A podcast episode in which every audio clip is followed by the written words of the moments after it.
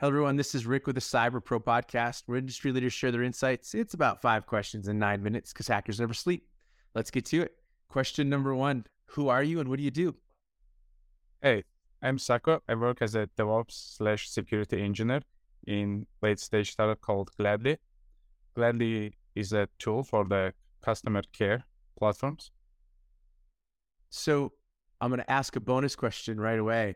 What's it like being both DevOps and security engineering? Like, what's what's it what's it like being doing both?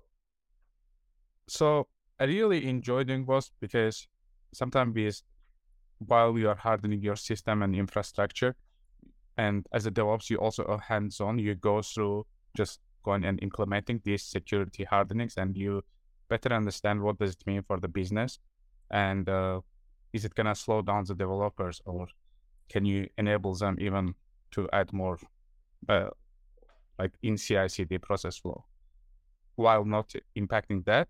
At the same time, you increase the security posture of your uh, application. Nice, that's awesome. Why do you like being a cybersecurity expert? The reason I like it's mostly there is a term called try harder. You always hit these unknowns, or you you always have to be on the defense side and uh, try as much as make it the uh, security expensive for the uh, opposite side. So in that way, you always go learn and better understand and go deep into the technology because there are always things like zero days and so forth. They're getting discovered and you have to react immediately. And that is always you are uh, running against the clock. So I really enjoy these kind of uh, high adrenaline moments. Nice. I'm also curious what it's like doing what you do in a startup because we have some folks that get on the on the on the podcast and they work in you know major industries or government but you know whenever we get at somebody in the startup space it's always interesting to see kind of how that job changes a bit yeah that's a good question so in startup world it's like usually you it, there is no standard process or flow there are some but you, you can be also flexible you can propose if you think something doesn't work you can come with your own and uh, get the team uh, on the same page and try try new things. That's uh, and then if something better you discovered, and usually it's take less time for the team be onboarded and because of the scale we are operating. So and you, you, you can be more innovative and be a bit also in the cutting edge side of the technology.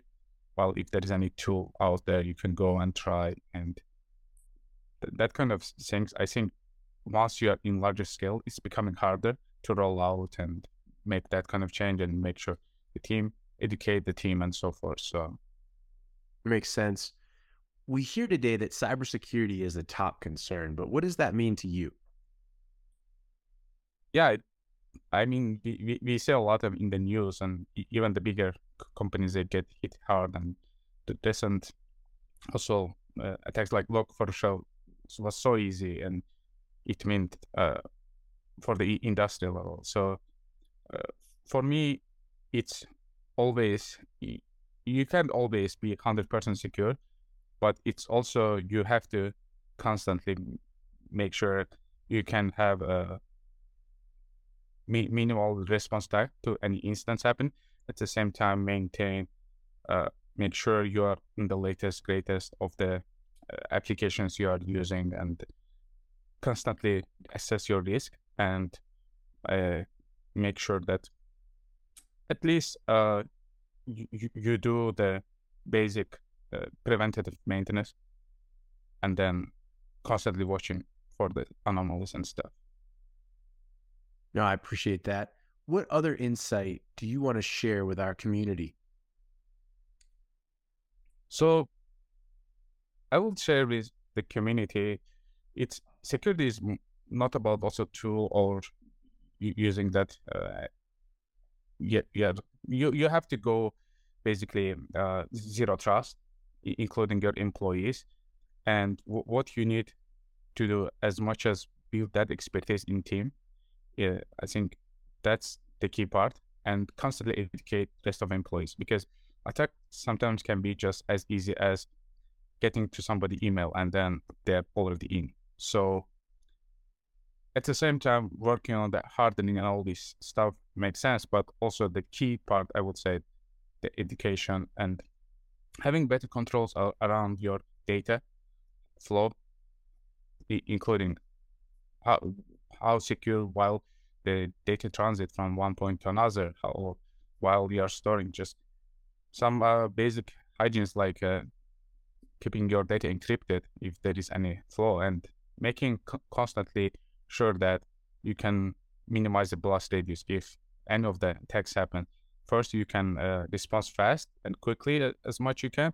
At the same time, the blast radius will be as much as smaller. So, using some well architecture, uh, and now also everybody in the cloud and separating your development, staging, production account, all these kind of uh, basic compliance rules and following some CIS uh, uh, recommendation, I think that's a good start. Nice. No, that's that's great. We appreciate that. Final question for you. Fun question. What's your favorite piece of retro technology that makes you smile? Oh, I I, I love this advancement in AI, like OpenAI introduced ChatGPT. You, it's it's mind blowing. You just ask the question and any coding related, you can translate. It, it, it basically increase the productivity across the industry.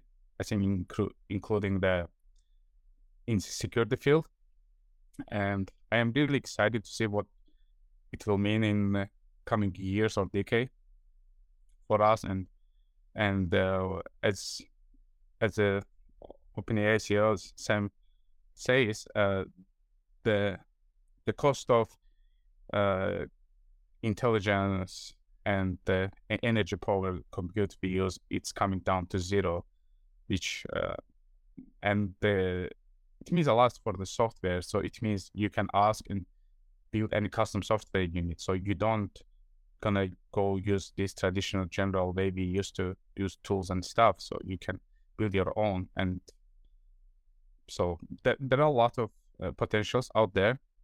I I just said that we need to keep watching these kind of disruptive technologies and just get on board as early we can. Nice. Thank you so much for being on the Cyber Pro podcast. Thank you. Thank you for watching the Cyber Pro podcast. Don't forget to like and subscribe so you don't miss out on new podcasts and bonus content.